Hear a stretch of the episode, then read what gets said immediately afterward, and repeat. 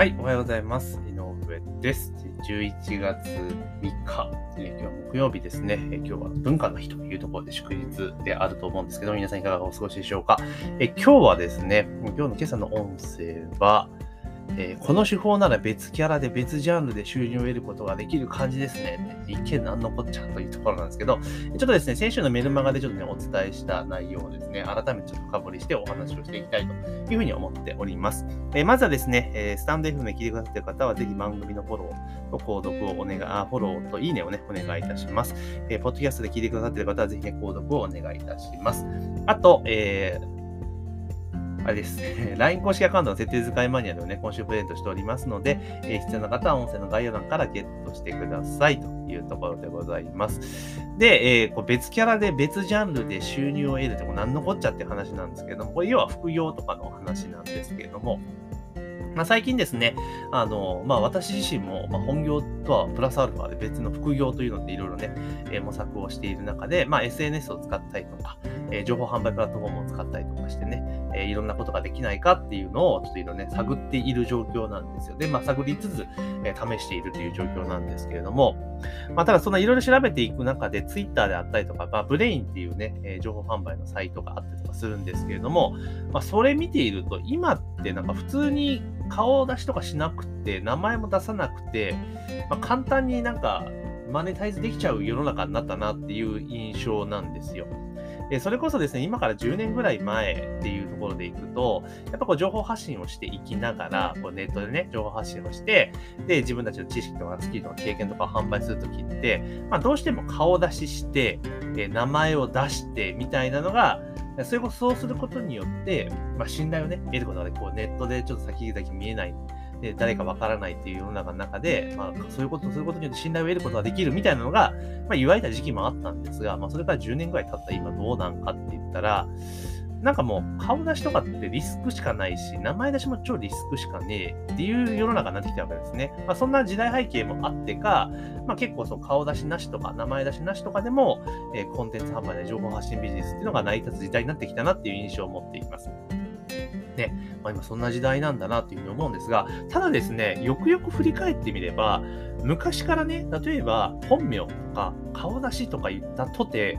それが本人であろうか、本人の写真であろうかってわかんないじゃないですか、ぶっちゃけた話。ね、その本名って言ったって自称本名しかないわけですよね。それこそ、ね、身分証明書の免許証のコピーとかこう出してるとかね、住民票のコピーを出してるとかだったら、あ、本名なんだって思うかもしれないけれども、そんなことしないわけじゃないですか。だから結局だから自称なんですよね、全部ね。で、写真だって本人かどうかわかんない。もちろんそのオフラインとかね、えーあったら、あ、この人本本人だっていうのわかるかもしれないけど、でも名前に関してはわかんないじゃないですか。その場で、すいません、身分証明書見てください、見せてくださいってことってありえないわけだから、だからまあ実際問題として、名前とかその、ね、顔出しする写真を出すとかね、そういったあんまり関係なかったんじゃねっていうのは今正直思ったりします。だから、例えば名前とかであれば、なんかニックネームとか、昔はですよ、やっぱにに普通の人間、人の名前みたいな形のものでのビジネスネームを使うっていうのは、まあ、あったわけですから、まあ、そう考えると今のその状況の延長線なのかなと。ただ、あの以前と比べると、そそれこそニックネームとかでも、まあ、昔でいうとこのハンドルネームですよね。そういうのでも全然、えービジネスが成り立ってしまう時代になったなという印象を持っています。で、さっき出てきたツイッターと、えーブレインとかって絡めていったりとかすると、まあ、よく今ね、ツイッターとか見てるとあるのが、いや、ツイッターでいろいろ情報発信をしていって、で自分のコンテンツとかなんか作ったりするじゃないですか。で、それをプレゼントするから、まあ、LINE 登録してね、みたいな感じで、軽く LINE に誘導すると。で、その LINE で自分の手でブレインを成立するっていう流れなんですね。で、この流れって実は、なんかもう、なんつうのかな、ステルス的に販売するのには最適じゃねえかってちょっと思ったんですね。これどういうことかというと、通常例えば Twitter なり広告なりであのメールアドレスをゲットして、ね、従来のようにメールアドレスをゲットして、でそこに対してメールでですね、商品サービスを提案するときっていうのは、特定電子メール法っていう、ね、規制があるので、その発信者の、えー所在地情報とか名前とか出さなきゃいけないんですね。だから、実質名前出さなきゃいけないんですよ。まあ、会社名とかね。で、どこから発信してるのかって明示する必要があるんですが、な実はですね、LINE 公式アカウントと同じような配信ができるんですけど、LINE ってメールじゃないので、特典法の対象外なんですよ。だから別に LINE でメッセージを発信するときに、発信者名を明かす必要はないわけなんですよね。だから発信者が誰かっていう特定させる必要はないんですよ。もうすげえなと思ったんですね。で、でそこから誘導、まあ、ツイッターもちろん匿名できるじゃないですか。あもちろん大前提として、あのネットで発信しているものって匿名ってありえないですからね。あの、そこで悪いことしたら絶対足がつくので、あの、普通に足つくから、あの、やっちゃいけないことは絶対やっちゃダメですけど、それ前提で話します。そういう前提があった上で、普通のルールにのっとってやっていくってことを考えると、名前とか顔出ししなくても大丈夫ですよっていう話です。そこだけちょっと誤解なきようにしてください。で、Twitter も当然ね、匿名できるよね。で、LINE も匿名できるところですよ。で、 Brain、普通はまあこう情報コンテンツを販売するときからね、特定商取引法っていう法律があって、その販売者の名前とか、住所とか連絡先とかっていうのを明示しなければいけないって法律になっているんですよ。これも結構ね、厳しい法律なので、違反すると結構かなり具合が悪いことになっちゃうんですけれども、ただね、この Brain っていうプラットフォームって、特定、特定、特商法っていうのは、その Brain 自体が担っているんですよ。うん、だから、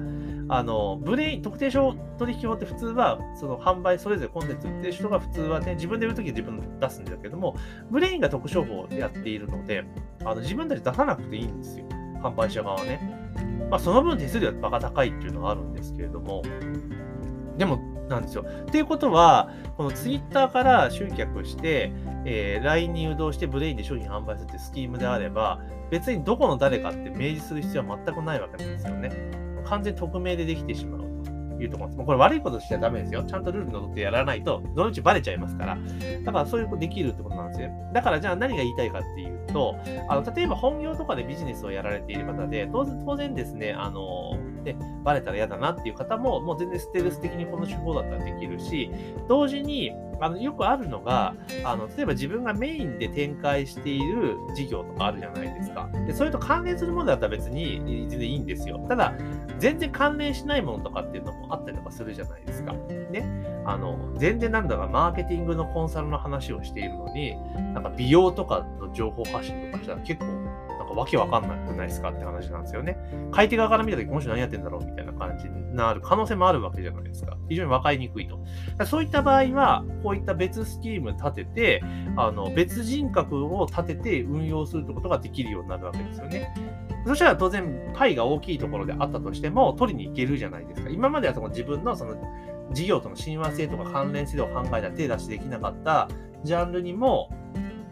参入することができるなっていうふうに思ったんですね。だからこれすげえ、まあ、今いいっていうか、結構こういったことができるようになったんだなと。だから、なんていうか、情報発信とか、情報発信ビジネスっていうところのハードルがすごく下がってきた印象を持っています。だから気軽に本当に始めることができるし、会社バレリスクも非常に少ないと。まあね、副業が OK よっていう世の中になりつつあるとはいえ、大半の企業はやっぱりそのね、副業やるぐらいだったら、ちょっと自分とかの仕事しっかりやってくれやって、やっぱ思っちゃう人多いと思うんですよね。そう考えると、やっぱりその匿名とかそういった部分で活動できるっていうのは結構いいんじゃないかなっていう気はしますよね。うん。だから、このスキームっていうのは結構いいし、まあ、会社員の方々がやっぱりね、自分の見バレしなくて、えー、いろいろビジネスを展開していくっていう意味では結構有益な流れかなと。だから匿名でコンテンツ販売するのであれば、Twitter とノートで情報発信して、で、LINE 公式アカウントに誘導して、 Brain でコンテンツを売るっていうパターンでいけば、本当に完全匿名で運用できる手法だなというふうに思いました。はい。なので、ちょっとね、会社バレるの嫌だなって思って副業に足を踏んでる方はね、こんな手法でやられるといいんじゃないかなっていうふうに思いますので、ぜひね、参考にしてもらえればというふうに思います。というところで今日はですね、えー、最近の、えー、情報コンテンツビジネスの販売状況を踏まえて、メルマガで話が出たので、ちょっと補足的に、えー、この手法なら別キャラクターでも別ジャンルの収入を得ることができる感じですね、というところのメルマガ書きましたので、それのね、ちょっと補足内容の音声という形で、えー、させていただきました。同様の、ね、記事はね、ノートにも公開してますので、気になる方たちもね、えー、この、えー、タイトルで、ね、検索していただければノート記事も出てくると思いますので、えチェックをしていただければというふうに思います。でぜひね、今日の音声でいいなと思った方は、スタエフの方はいいねとフォローをお願いいたします。ポッドキャストの方はぜひね、えー、購読をお願いいたします。えまたですね、LINE 公式アカウントの設定使いマニュアルプレゼントしておりますので、ぜひね、忘れずにゲットしてください。というところで、え今朝の配信は以上とさせていただきます。今日も一日頑張っていきましょう。